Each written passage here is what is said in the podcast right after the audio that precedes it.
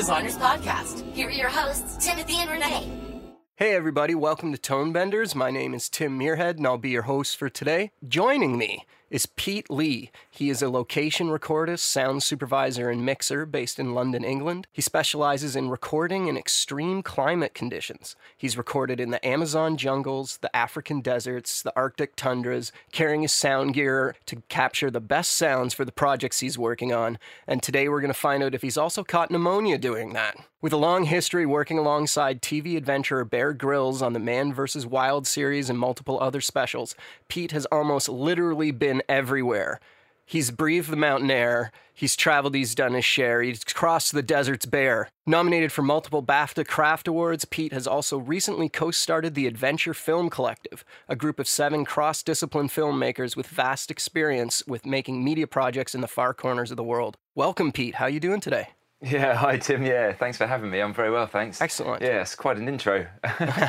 well, it's quite a career you've had so far. Appreciate it. Uh, why don't you tell us how you got in? That's how we normally like to start these uh, interviews. Just how did you get into the sound business to begin with? Yeah, sure. Um, I got into sound just through being into music. You know, in my kind of teenage years, you have that musical awakening, and uh, you get into the, that way, and you start going to live gigs, and then you start buying records, and you get into the sound of it all and stuff, and, and getting into hi-fi and that kind of thing, and then um, sort of realizing that it might be an interesting thing to make a career out of, really. So I guess quite common in TV terms, certainly in the UK, I've come across quite a few fellow recordists who've started out with an ambition to be involved in music, in the music scene, and then drifted into telly via one way or other. And for me, it was just a complete fluke. I had never considered sound for TV at all. And uh, there was an advert in my local paper that just asked for camera and sound assistants for a local facilities company. I didn't even know what that was at the time, but I thought sound assistance, okay, sounds interesting. I'll go and give that a go. Um, and so at the time, what was I doing? I was uh, I was kind of just got involved in a little local recording studio. I was just starting to engineer demos for local bands and that kind of thing. And I was doing a bit of freelance acoustic engineering. I just kind of graduated out of university with a degree in electroacoustic engineering. So I sort of designed a semi-anechoic chamber and was doing some loudspeaker testing for a company and answered this advert in the local paper, which was pretty surreal, really, because you know it's just this kind of silly little kind of local paper, and obviously people desperately want to break into the TV industry and, and do courses and everything, and I just answered an ad that's normally full of kind of terrible jobs for cleaners and that kind of thing.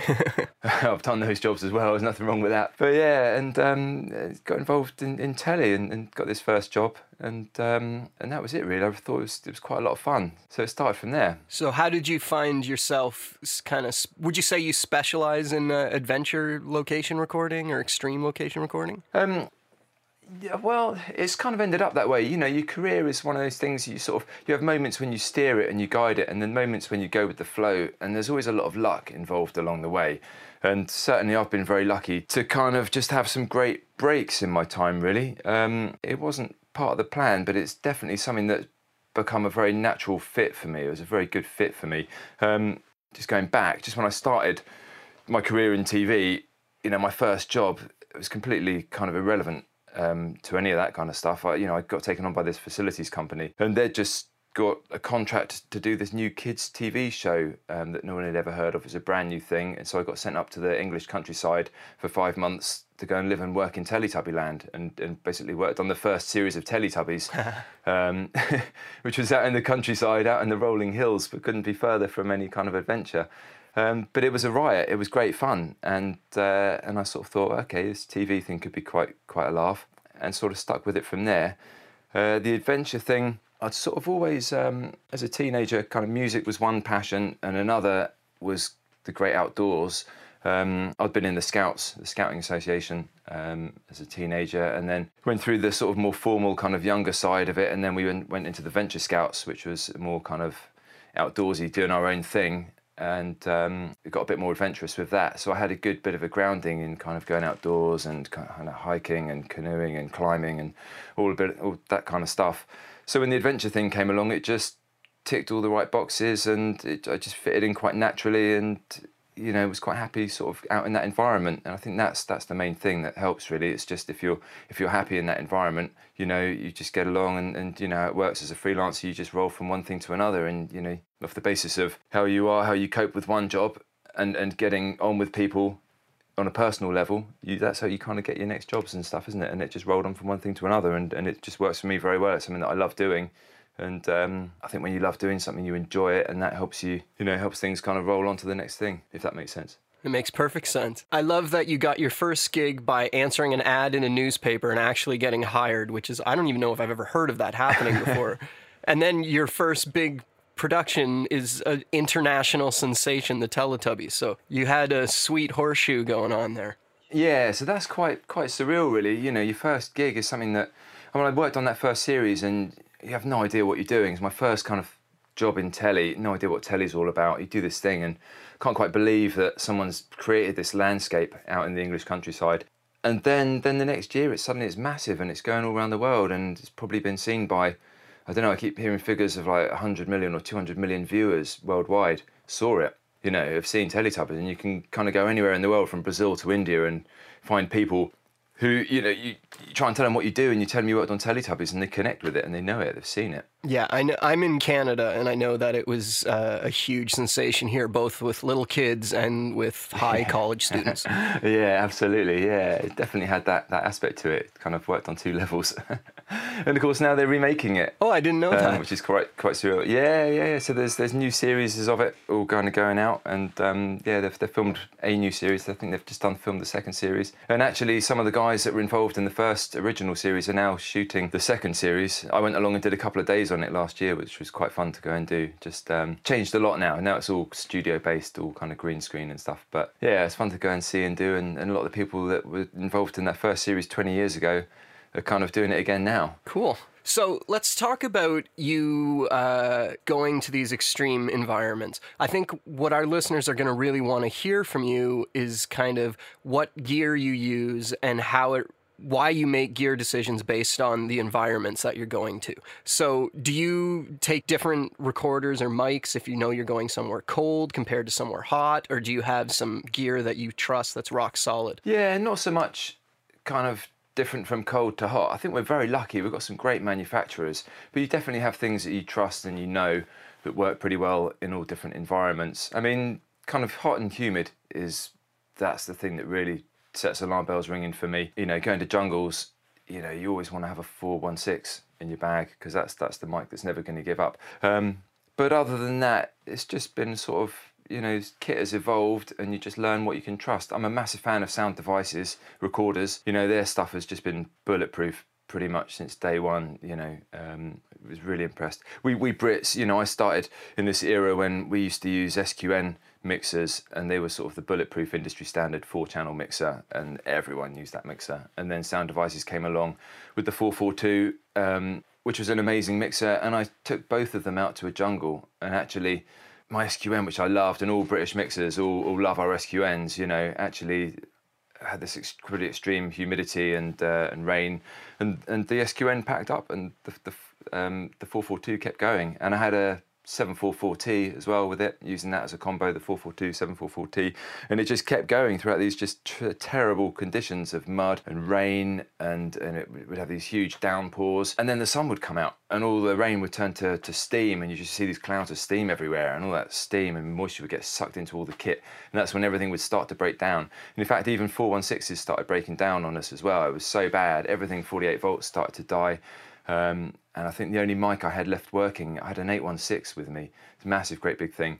Uh, and it was a T-Power mic, and that was the only thing that was left working. Uh, all the 48 volts camera mic inputs on the cameras were all going down. I had a couple of 48 volt 416s go down, um, and so I was running around the jungle doing this actuality stuff um, with, with, an 816, kind of trying to avoid trees and, and spiky thorn bushes and all this kind of stuff. And that kept working. So and so did the sound devices stuff. And so I instantly knew I could trust that gear in those environments. And so I've always kind of relied on sound devices gear. And and from that moment on, from that shoot on, I thought I'd better buy myself a T-powered 416 as well. Um, just because that seemed to be something that, that, that, never gave up. So yeah, I always make sure I take a T-powered mic with me, a T-powered 416. Um, and Sound Devices gear has just gone on to never let me down, really. Um, whether it's deserts or jungles or Arctic conditions, um, yeah, no matter whether you know that stuff gets kind of so hot, you feel like you could fry an egg on it at times, and it still keeps going. So yeah, I just love it. I did. Um, I've never. I mean, having said that, I haven't really used many other bits of kit. I went to look at some Zaxcom gear before the 633 came out, the Sound Devices recorder. I went to look at a Zaxcom Maxx. I was desperate for a smaller form recorder, um, having been using either a 442 with a 744 um, or the 788. You know, all brilliant bits of kit, but I needed something smaller. I was getting dangled off the end of ropes and sort of on cliffs and that kind of thing, and wanted something, needed something smaller. Um, and I emailed Sound Devices. I said, "Look, I need something. I need something small. If you tell me if you've got something in the pipeline, because I'm just about to go and buy a Zaxcom." Which, nothing against Zaxcom, but I wasn't sure. You know, I'd heard kind of mixed reports about them. I went to look at a Maxx, and it just felt a bit flimsy and a bit kind of. It didn't seem like it would stand up to the rigors of what I'd been doing. Um, and I was like, I can't, I can't put money into that. I found that it's also a case of if you're a sound devices person, you know those menus and how to navigate them inside out. And switching over to a Zaxcom, it's not that they're worse, it's just that they're so different. Yeah. And when you're on a shoot and you need to, you know, turn on a limiter or do something like with the, if you're used to sound devices, you can just do it almost without looking. Where with, you have to think too much when you want to be thinking about other things when you switch uh, gear. Yeah, I think Zaxcom they're definitely geniuses, and they build in a lot of features into their um, into their equipment. But it's just stuff that I don't want to mess with. I don't need to get involved in that on location. You know, when I'm kind of out and uh, just trying to survive in some torrential rain or kind of horrendous weather, I don't want it to be that complicated. And Sound Devices works on that front. But more than anything, the thing with the Maxx was I think it was just it didn't feel sturdy and bulletproof enough. You know, I feel like any bit of sound devices kit I've held, you know, I feel like I could kind of I could drop it, it could fall off a cliff, and you know, it would still be working at the bottom. In fact, I have got well, I did have um, my 744 was involved in a plane crash, and uh, and it got stacked into the Mexican desert in a plane crash. And you know, when I found the box it was in later on amongst the wreckage, it was still rolling. You know, and it and it worked fine after that. I changed changed the hard drive just as a matter of precaution, um, but actually it was still rolling, and I tested it afterwards. It was fine, but I changed the hard drive, but that was it. And uh, so you know, that's that's one of those things. You go, okay, well, that's that's a bit of kit I can put my faith in. But I don't want to diss Zaxcom because it's just they're, they're so advanced. You sort of have to leap into that world and you have to commit to it. And I've since you know got into their radio mics and and I think they're amazing. And uh, for the stuff that I do, certainly the adventure stuff. You know they they they are amazing. They enable things that, that wouldn't be possible. You can get coverage from stuff where you wouldn't be able to get coverage any other way, um, and also just expands our capability beyond what was possible. Kind of even you know even five years ago um, in many ways as radio mics and as little personal body pack recorders. So I'm not dissing their stuff at all. I'm just saying that their recorders at the time, you know, the portable ones like the Maxx or the Nomad didn't quite feel right for me. Yeah, that makes sense. I'm personally a sound devices guy myself, so I tend to agree with most of the things you're saying. I live in Canada and I've done a lot of recording in extreme cold, not the extreme heat. And uh, I've never had I've never even thought about the sound devices not working for me. They just they just work. So why don't we talk about mics for a second? You mentioned uh, the 416. Do you use uh, lavs or are you mostly booming? Oh no no no! It's all um, it's all lavs really. Everyone wants radio mics on everyone all the time. Quite rightly so for adventure or just generally for any actuality or reality type show. You got to have everyone mic'd up. There's no way you can cover stuff. I mean, you know, we'll always try and get a boom in on something, and or you know, even if you just have a, have something open to to open up the sound of a mic. But um, but yeah, it's radio mics all the way generally. And which ones are you using? Um, so I use pretty much exclusively Zaxcom transmitters now, and uh, I got a, got a few different mics I use. Uh, DPA's are generally my kind of go-to mics for sort of everyday stuff. But then for adventure stuff, I found Countryman's uh, to be sort of the best, really, um, for several reasons. The B3s are mics that actually I kind of I rate quite highly. They, they don't sound as sweet as a DPA or a Sanken COS 11 say, but they're just indestructible. You just can't break them. You know, I've put some of those things through some terrible abuse. You know, really seriously, kind of tried my hardest to, to bust them, and uh, and those cables, are just you could abseil off them almost. It feels like you know I've seen them dragged along. You know, so just from that level, they're they're pretty indestructible. So Countryman B3s are very good, and in the wet, in the rain, they're pretty good, and even going underwater when they come out of water, they're pretty good as well. They clear quite quickly. Um, yeah, they don't get too waterlogged. But also Countryman's, their B6s, they have their uses as well. Um, they're in the toolkit for going abroad um, or for doing kind of extreme weather stuff, but they're a bit flimsy and a bit fragile, so you've got to be pretty careful with how they're rigged. But if you're going in the wet, if you're going to go swimming or there's going to be any kind of going underwater, they're probably the mic that's going to pop up the best um, and, and be clear and good to go as soon as someone comes out of the water. Um, those are ones I've had the most success with. I've tried so many different ways to waterproof mics, and uh, you know, even there's a Swiss company called VoiceTech who manufacture, I think, the only IP rated waterproof lav mic, and, and that's flawed. That doesn't work. I've tried that and had that on shoots and had terrible troubles with it. So I generally stick with the Countryman B3s and B6s for adventure kind of stuff. Um, DPAs are pretty good actually, even that, but but the cables can be a bit flimsy on those. But um, Is this the 4060s or? yeah, 4060s. I've got some 4071s as well, the kind of the peaked response, which are better for winter kind of stuff. Yeah, I've got some. The 71s are good in the winter because they've got quite a high presence boost. So as soon as people start piling on winter clothes, you know, jackets and scarves and that kind of thing, you know, I find you've they've almost got a portable kind of muffler box on them. So you need something that's got that peaked response that's going to cut through things a bit better. But equally, I find those a bit too bright for kind of summer use or for light clothing use. So yeah, 4060s, 4071s generally. 4061s the slightly lower sensitivity capsules. So you mentioned keeping the microphones dry. What about your gear? If you're shooting in a rainstorm or worse yet, in the windstorm in the desert, Yeah, that's obviously quite a factor. Um, so I've got a, a rain cover that's a big zip up bag that basically that's kind of my primary line of defense. Um, and that's made by a company in the UK that kind of makes custom bags. They make sort of off the shelf kind of things, but but they'll also do stuff a bit bespoke for you as well. Um, and so I had one of their off the shelf models. I've had a couple of those for quite a while, and they work pretty well. But then I went down to see him. He's he's just like a one man kind of operation. He's got a few seamstresses, a few few ladies that work with him, and and they'll sort of tailor things to your own demands. Um, I think there's a few. I don't think there's anything brilliant. There's nothing perfect on the market out there at the moment. It's quite frustrating. Um, there's a sound mixer who's LA based, British guy, James Goddard, who I work with. Um, he's he's got a few things that he's used. I can't remember what the manufacturers were, but they're all everything's got its own little flaws. They don't quite work perfectly. Even this guy, um, the company is KT Systems in the UK. Even his initial design had a few design flaws, so I've had to go to him and get him to make something a little bit bespoke for me. But it's basically a big zip-up bag with a clear top that you can unzip it, roll it backwards, and so you can work with the mixer open, or you can zip it completely shut at the top. And it's got little handholds at the side that you can put your hands through, and um, you can attach it to your harness um, that goes through there.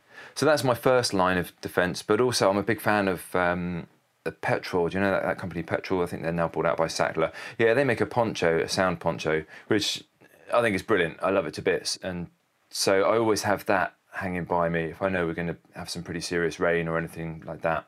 Um, it's light enough it can just hang on the side of your mixer bag and um, it's just quick to deploy. You can pull it out, you can have it over your head and your shoulders in minutes, and it'll, you know, I've stood under waterfalls in that thing and it's fine. Or, you know, quick torrential downpours, you know, it can chuck it down with rain. You see a rain cloud coming in, fill the first few spots, you got that thing on in minutes, and then as soon as the rain stopped, it comes off again, and, uh, you know, Yep. try and hang it out to dry or drag it around in the breeze and it'll dries off pretty quickly. So I don't like being too encumbered by something all the time. I find Gore-Tex coats, you know, you can pile on Gore-Tex layers, but rain just gets through all the time. So I prefer to just work with just the poncho coming on and going off. Um, if we're in a warm climate, you know, and, and I don't mind, you'll always get damp underneath, you know, you'll always get a bit of steam or sweat or whatever will get through. So you've got to just not mind getting wet, you just got to protect the gear. But that double layer of a poncho over the top and then this kind of zip up bag with the clear top, um, yeah, that, that works pretty well. So you've talked about the microphones you're bringing, you've got ponchos, you got bags. This isn't the sexiest question, but how do you actually get your gear from your home to all these places around the world? Are you shipping it or are you bringing it with you on the plane?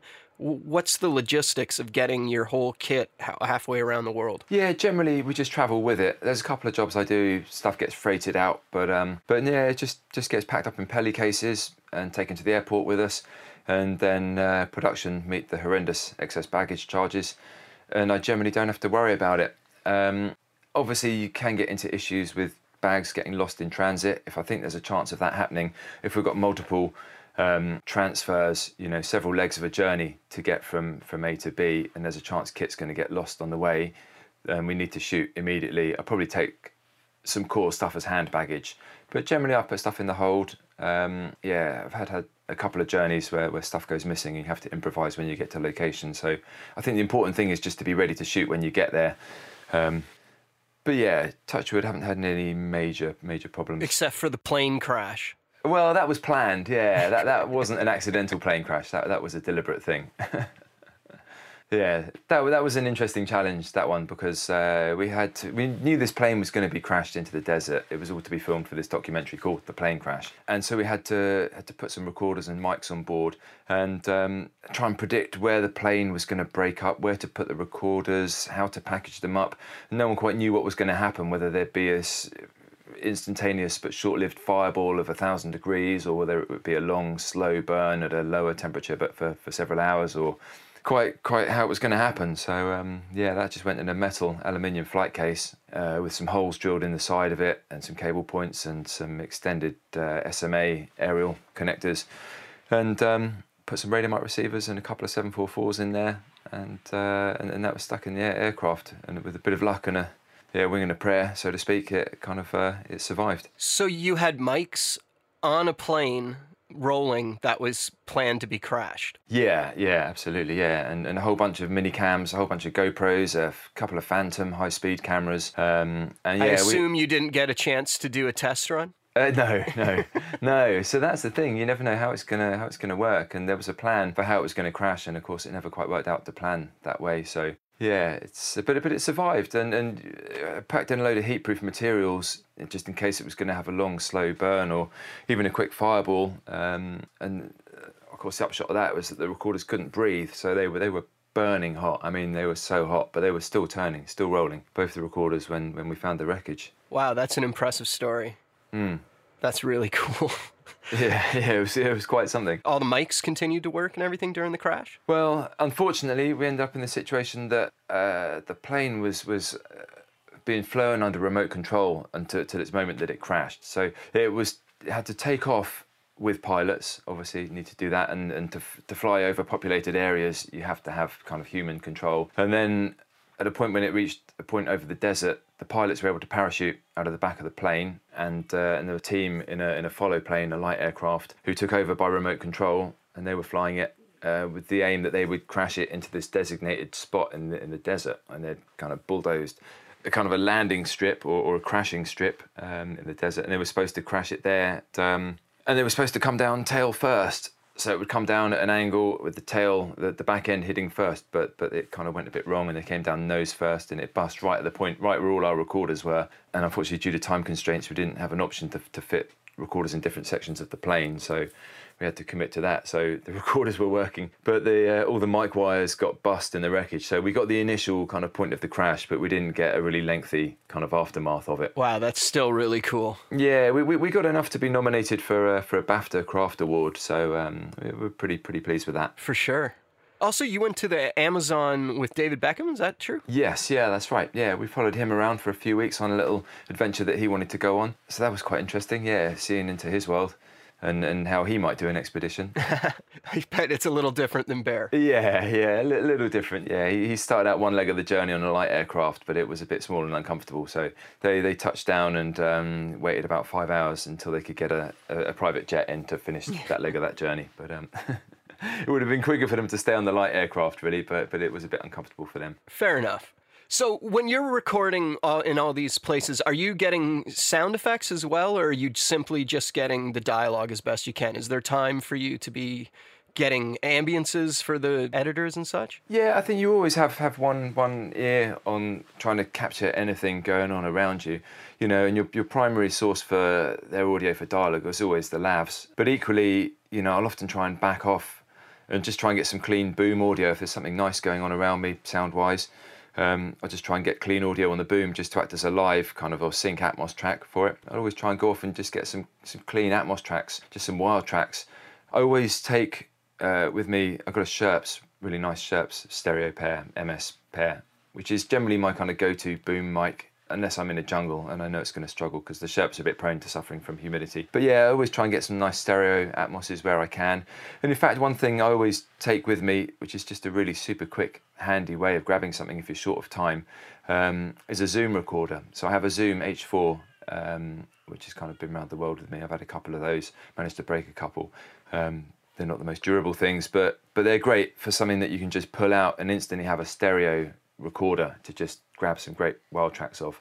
I was out in Marrakesh recently, and uh, in the centre of Marrakesh there's this crazy square called Jemaa el Fna, and it's just full of snake charmers and people with these playing drums and all these amazing sounds, and it was just able to grab stuff there. And you know, partly it's convenience of having it available, and being able to pull out something that you can grab a quick stereo at myself, but also it's not drawing attention to yourself. You know, as soon as you kind of pull out, you know, as soon as you're there with a kind of a big furry kind of windjammer and recorder and everything, people come around you and just you know want to know what you're doing and stuff. So to be a bit more discreet, you can easily whip out the zoom and grab stuff. And that's something that I introduced um, to one of the shows I supervised uh, for, for quite a few years. I supervised the UK version of The Apprentice um, for about eight years and uh, I took that all ISO multi-track recording. When we started doing that show, we started doing it with uh, four channel mixers. So each sound recordist would have three radio mics and a boom mic, and we would just be retuning radio mics or splitting the radio mic coverage up amongst uh, multiple recordists. So we had everyone covered. But uh, as technology progressed and sound devices brought out the 788 and um, radio mics kind of got a bit better, we got a bit more bandwidth on radio mics.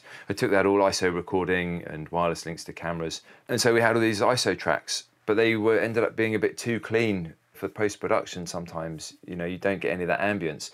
So i got each crew to have a zoom recorder. So every location we'd go if if we'd spend you know a vaguely reasonable amount of time there every crew could just hold still for 30 seconds or a minute and just try and get a bit of room tone, a bit of atmos if it was just in an office building or whether it was out on a street or in a, in a market in London or anywhere we go and when we get back to the, the studio section of the shoot, um, we'd be in the boardroom and we could just trim down those Atmos tracks and give them meaningful names. Names, and I'd just send those direct to the dubbing mixer, and, and he loved it. It meant he could just bed the radio mics in into any scene so much so much more easily than if you just had the clean ISOs. So I'm actually quite a big fan of the Zoom Zoom H4. It's kind of a good tool. I mean, it doesn't have to be that one, but that's just the one I've ended up using. But any any little portable handheld stereo recorder is is a good tool for collecting collecting Atmos tracks. The other thing that you're kind of both blessed with and cursed with is on the shows where you're in these uh, exotic environments. You've got to get the sound of bear slicing the eyeball out of an animal or something like that. Is a lot of that done in post, or are you able to capture all those disgusting gooshes and smushes and such? Yeah, I mean, none of that's done in post. Um, anything that we get, we, we get on location. You know, and we don't have a chance to go back and get it as wild tracks because we move at too fast a pace. You know, there's no time for that. You know, we, we shoot pretty dynamically. Um, whilst it's it's not all kind of a, a free flowing kind of documentary. You know, we, we sort of you know scenes are kind of constructed and, and filmed, but we don't have time. We can't go back and redo stuff like that. Or there's never any cutaways. Everything is done live. But Bear's very good in terms of you know a lot of the action happens near his microphone. You know stuff gets held up in front of camera so that people can see it or he's very close to something. If he's doing something working with his hands it's usually safer to work close to, to your body you know if you're dealing with sharp things you know small knives or whatever that will get those smaller sounds that inevitably happens closer to your body. Otherwise if it's a bigger sound with like a machete or something it's usually loud enough to capture and it's just that that kind of thing. It's just about good mic placement. It's just about trying to keep an open sound. Going back to microphones, that's where the DPA's are very good. They they have a very open sound. The Countryman's not so good for that. They're a bit more closed in. They're indestructible or waterproof, depending on the B3 or the B6. But actually, for that kind of thing, I'll always put a DPA on Bear just because it's an open sound. So you, you want to suck in as much of the ambience of where he's at. If he's in a jungle, you know you'll try and have some ambience on the boom or whatever but uh, but you want to get get as much of that stuff. And because you don't get a chance for second goes you need to get those those little moments where you get those little noises of something that's happening you know an eyeball bursting open as he kind of chews into it or something you know gushing out of his mouth. Yeah, you, you kind of you just need to get an open sound, and that can be quite challenging, as you probably know in Canada. You know, when you've got loads of winter clothing on, you know, thick clothes, Gore-Tex jackets, you know, down jackets, all that kind of stuff. Mm-hmm. Yeah, to, to get a good open sound can be quite hard sometimes. So that's often the big challenge. For sure. The, one of the reasons that I wanted to reach out to you and get you to come on the show is because when I watch these shows, I think who's the poor fool with the boom mic behind the camera that's running through the Arctic waters or whatever like that? Are you sitting there behind the camera with a giant jug of water, drinking it uh, whenever you want, while Bear is squeezing liquid out of dung or something? No, not, not at all. Not No? at all. I think one of the reasons we kind of work so well and the show's been so successful is because it's a very natural kind of dynamic. We're all there with him. It's a small team, relatively. We achieve quite a lot with a very small team. Uh, we're all very close knit, and we're just we're all there. You know, whether it's kind of day or night, we we follow. You know, if he goes if he goes through the water, we go through the water. You know, I mean, if it's somewhere that that obviously you can't swim it, we'll be in a boat. We'll have a little boat set up or something that we can travel with. But you know, if it's wading through a swamp or whatever, we're right there with him. You know, I've been there and you know trying to keep my kit up high out of the water. Um, but yeah, you, are right there with him. And there's been times when we've had to get kit out somewhere pretty inaccessible. So I've, I've had to stash my sound kit in a Peli case and, and swim out to sea with it being pushed in front of me to get up onto a shipwreck. I've had to put my sound kit in a boat and have it shipped out while I've had to jump out of a helicopter into the ocean and then swim to it to get to it because it wasn't it wasn't safe to put me in the boat um, to get out there. So you have to go wherever you have to go, and uh, but that's part of the adventure, and that's something that I love. You know, the whole adventure side of things has combined my two real great passions, and that's sound and uh, and also adventure really um, and managing to go out and have, have a bit of fun out, out in the wilds and I think we're lucky now the technology for sound has got, got much more interesting. I think when I first started out the kind of sound work that I did most TV sound that I did was all done quite basically with a couple of radio mics and a boom and a small four channel mixer. And it didn't provide a lot of scope for playing with the tech, playing with the gear. But we have so many toys now, technology has expanded so much that it's got a lot more interesting from that point of view, giving us a lot more like flexibility to kind of do bigger things, which I think makes it much more satisfying that certainly we couldn't do kind of 20 years ago. And it was it was more frustrating. It wasn't the most satisfying sound experience. You know, I came from wanting to work in, in music and started out in recording studios where you have all these kind of uh, all the facilities available to you and it's all about sound. And then you get into TV and sound is usually the afterthought. It's the thing that should just happen. And there's so many things that happen outside of your control and you have to try and manage them. Um, it could be very frustrating. And that was always slightly underwhelming for me. Um, but the sense of being able to go to amazing places, you know, open that door that said no entry to it and step right through it, or to go and have experiences that, that you just couldn't have, you know, even if you had like millions and millions of dollars in the bank, you know, you still couldn't buy a lot of the experiences that, that I've been lucky enough to have. But now, as technology has expanded, uh, we have these all these great bits of kit. Um, ticks that sort of sound geek kind of box that I think we probably all have, and in terms of loving a few gadgets and toys to play with you know, I think that it's come a long way and uh, it's, it's got a lot more interesting. Can you give me some examples of what you're meaning with the tech improvements? Well, just since we've entered into the whole kind of era of, of portable recorders, you know, when I started, we used to we used to just plug into cameras. You know, I started working on Bears shows ten years ago, and we'd record audio on the cameras, and so you're always tied to the camera by an umbilical cable, a curly cable. Um, and so actually, we talked earlier about was I well we're on the bear shoot, so we're always there with the camera, and yeah, literally, we were kind of within six feet of him because we were tied by a cable. And so, if the cameraman wanted to go somewhere, um, we'd have to have no choice, and we'd have to do it do it connected by a cable because that was how we recorded audio back then. Mm-hmm. Um, but now we have separate sound recorders. You know, sound devices gear. There's the 788 or the 633. I mean, the 633 is just such a dream to use. It's so small but also now the Zaxcom radio mics. You know, now we have wideband radio mics, so we can do many more radio mics than we could before um, with our little narrowband gear that we used to have. And now the Zaxcom stuff just enables us to do outrageous things with smaller crews. You know, you can run like 30 radio mics really easily on a shoot with, with a very small crew of people. And previously you'd have needed, I don't know, like an OB truck or something to do that. I've just, just done a few shoots the last couple of years with Zaxcoms and, and kind of limited crew numbers, but uh, there's just, just no other way. We're just achieving stuff now on shoots that you couldn't do, couldn't have done five years ago. And when I say Zaxcoms, I'm using that as the term for their recording radio mic packs, which are just great. The fact they record these time-stamped files, um, they're pretty user-friendly once you set the menus to the way you want them to work. They're, they're pretty good. They're a bit quirky and there's a few pitfalls for them, quite a few pitfalls. It's easy to get things wrong and, uh, and cause problems for post-production or whatever, but, but as long as you nail all those things mm-hmm. early on and create a good workflow on location, yeah, we're, we're, we're pulling shoots out of the bag that that just wouldn't have been possible five years ago. You know, 30, 40 contributors all kind of doing adventure type activities, you know, going beyond the realms of radio mic coverage and just the digital transmission system.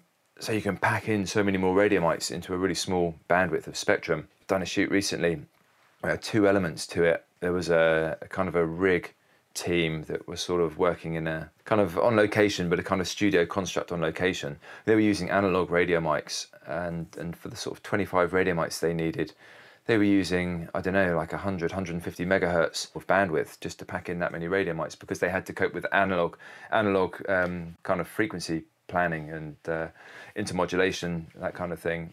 And I, I was able to take you know 20 25 radio mics out on location and with the digital spectrum you just hit them every 7 700 kilohertz apart and uh, you can fire up 30 radio mics and they work first time you know no problem. And so you can fit that into kind of small bandwidths that you can use um, you can use on location without having to get into any really complicated licensing issues or worrying too much about interference from outside and then because they record anyway, that frees you up. If you do get interference, then then you know you've got the backup of the recording. Or you can just send those radio mics out into the world to go and record and film stuff and, and go beyond the range of, of the wireless issues that we've got. And the fact that we're still recording on portable recorders that can only really record 12 radio mics, you know, per, per sound recordist. Um, and they're maybe running around between multiple cameras um, it doesn't really matter as long as the time code's all bulletproof. Um, it's all there, and you, you get that back at the end of the day. And then when it all syncs up and uh, and, and post production they're kind of delighted, then you know you know you've done a good job, and you know it wouldn't have been possible. You've just done something that, yeah, would just not be possible kind of five years ago. The knowledge of this new gear that I assume is one of the things that you're taking to the Adventure Film Collective. Do you want to tell us a little bit about this whole uh, concept? Yeah, so there's a bunch of us that worked with Bear, have worked with Bear, still work with Bear, and um, and on other projects. We've been lucky enough to have other adventures together, and um, we sort of come and go. We don't don't work exclusively with each other all the time, but we thought it would be good for us to kind of expand things and form. So so we formed this group we're calling the Adventure Film Collective. It started out mainly with the idea that we could kind of promote ourselves within the genre but we sort of wanted to expand on it a bit more and make it a bit more inclusive. And so we've sort of started out really by having a social media presence. It's early days yet, but we want to expand it and um, we want to get people to kind of follow us on social media. And we want to start putting up blog posts a bit more and, um, and hints and tips and try and start a bit of a community for adventure filmmakers, really um, where we can kind of share information, hints, and tips, a bit like what you're doing with your podcasts, I guess. You know, every shoot I go on, anytime I work with another sound recordist, you know, I always pick up hints and tips. You always see how someone does something differently. And, you know, I've been lucky enough to travel the world and have some great experiences, but I don't have all the answers. And uh, sometimes you're trying stuff out for the first time. And there's often is someone who's been there and, and done it before you. So it's great to share information and, um, you know we want to sort of build that up hopefully get a bit of a community together and then you know we want to get to the stage where we can maybe pitch our own ideas get big brands involved we're not entirely sure where it's going to take us but um, we thought it'd be a good good thing to do so you're the sound guy. Yeah. What What are the other seven or six people? We've got a director who's also he's a kind of a series director as well, but he directs on the ground as well. Uh, we've got a couple of remote access specialists, um, ropes and health and safety, and kind of aerial specialists. We've got a couple of directors of photography. Uh, we've got another camera operator who's uh, also kind of a drone specialist, and and so we sort of cover a few different disciplines. But we've basically got our bases covered that we could put together. We reckon we could put together a shoot anywhere in the world, you know, of any kind of scale, whether it's a small single camera unit or, or a big multi-camera kind of uh, commercial or, or, adventure reality show. We think we've got the skill set and the contacts list to do that. Um, and you mentioned about bringing new technology to the fore. You know, we're very keen to push that forwards, and and I think you know I try to do that with audio and have done in the past by using Zaxcoms, etc., to um, to push how many contributors we can record in in, in quite extreme environments. Um, and also I think we, we want to explore the virtual reality side of things as well, which I think is, is something that's coming our way and people are looking into. And so that's something that, that, that is definitely on our list to try and explore on a kind of a commercial basis as well. Um, I've been sort of looking into that a little bit and seeing what we can do as regards sound capture on location, and, and that's maybe a direction we can go in as well. So it's still exciting times and, and definitely want to bring technology to the fore of that front you know, with sort of 360 camera systems as well and drones, you know, the kind of possibilities are just, you know, just just huge. Yeah, it makes perfect sense. If you're planning to shoot something in a really remote location, you don't want to hire people who have never been in such a situation before. So the Adventure Film Collective makes a lot of sense to me as kind of a one-stop shop if you're a production company that needs to shoot somewhere like that boom, we got everything we need right here. Yeah, but we want to kind of expand that, and, and we see a value in sort of sharing knowledge and um, and putting that out there and, and having a presence, and, and it not just being about us, and um, and seeing seeing what it grows into really. So, what's the website and Twitter handle for the Adventure Film Collective? Sure. So you can follow us on Twitter with uh, at Adventure Film Co. And uh, our website is www.adventurefilmcollective.com. And we're also on Instagram as well. I think we're Adventure Film Collective on Instagram. And, and we're on Facebook as well. So yeah, we'd love to get some more likes and people to follow us. And, and it's still early days. We need to get some more stuff up on, on the website we want to be putting hints and tips up on there, you know, and we want people to share their own experiences and where I've been been able to chat to you about things, you know, hopefully we can then post photographs and pictures that sort of help describe things a bit better and, and hints and tips and that kind of thing and, and encourage an arena that people can all share knowledge. Cool. You know, I think I think we can all learn. I certainly never stop learning, you know, they're definitely not big enough to, to realise that I you know, I learn something new on every job, whether it's from, from someone else or from an environment. And the more we can kind of share that information the better, I think. Cool. So I'll make sure that all of those links you just mentioned are up on the show page on the Tonebenders website. Uh, Pete, I want to thank you very much for taking the time to talk to us today. You've been uh, extremely enlightening, and I've learned a lot listening to you. I just have one kind of uh, sexy question for you at the end here. I don't know if "sexy" is the right word. Definitely but, not in my. Uh, what's the? Uh, you see me, see me on the end of this. Uh, juicy yeah. question. Maybe that's what we'll go with. Juicy question. The the gossipy question. What's the closest uh, you've come to really genuinely getting hurt or some kind of uh, mishap that's happened on the Bear Grylls shows? Um, I mean, yeah, we, we run a pretty tight ship generally, but inevitably stuff does happen. I mean, probably the biggest event actually was pretty much captured on camera when uh, we, we sort of really thought we'd done Bear some serious harm, and, and in fact, you know, a matter of a few inches kind of would have probably been a, been a death blow for him. Um, it was on a shoot in Canada, actually, out your neck of the woods. Um, we were demonstrating. It was for a special called Science of Survival, and Bear was demonstrating how to how to arrest uh, a, an ice slide if you if you're sliding down the side of a mountain. Um, and we had our cameraman was following him on a sledge, so he had a he had a sled. Um, Bear was flying down the side of this mountain. He demonstrates how you're supposed to roll over and dig an ice axe in, and that will slow slow you down. Uh, and that was all fine. So he demonstrated that, but our cameraman didn't have a way to stop, and his, his sledge ploughed straight into Bear. Um, heard this almighty thump. Uh, we couldn't see anything because all this spray, snow spray, was coming up. Um, we just heard the crash and, and heard heard the screams, and uh, all started piling down the mountain, not knowing quite what we were going to find. Um, saw quite a lot of blood in the snow, um, some broken glass, and uh, Bear lying on the side of the mountain. L- luckily, in a sense, the collision had happened into Bear's leg. Um, if it had been his head, think it, it, definitely would have killed him. You know, so you're talking the distance from your thigh to your head is kind of what saved his life. Um, but his leg started swelling up. You know, this massive lump on there. Everyone thought his leg was broken, and so he was helicoptered off the mountain. In fact, the cameraman was helicoptered off with him. His his face was all smashed up pretty badly. His nose was broken. There's blood everywhere. The camera was trashed. Um, yeah, and, and it, luckily the cameraman had just broken his nose and, and Bear just suffered some pretty bad bruising, but it was game over for the shoot. Yeah. Um, so we had to go out and reshoot that about three months later. Um, it was kind of covered. It was featured on the show um, with a bit of behind the scenes footage. Um, but yeah, there's there's been a few other sort of minor incidents. Um, could have gone wrong, but but didn't as regards to people becoming unclipped from ropes um, where, where they shouldn't have been, um, mainly contributors. You know, I think as, as crew, we're sort of we're booked back on these shoots. You know, we keep coming back for more mm-hmm. because we're pretty competent. You know, and and the safety team are amazing and they always back us up. But what's great about these guys is that they know when to cut us some slack. You know, we've always got spotters, people watching what we do. Um, two of the collective, Meg and Stanny, but also teams that they pull in. Um, they're amazing. They'll give us the freedom to move when we need to move, but they'll know when to just kind of come and clip us on. We spend a lot, a lot, a lot of our time shooting with harnesses on, um, just kind of climbing harnesses, and, and there's always someone there if we're somewhere a bit dodgy that, that can just put a carabiner on us and clip us on and make sure we're safe. Um, regarding Bear, uh, with his own safety, I think that it was it was pretty low key in the first two three series.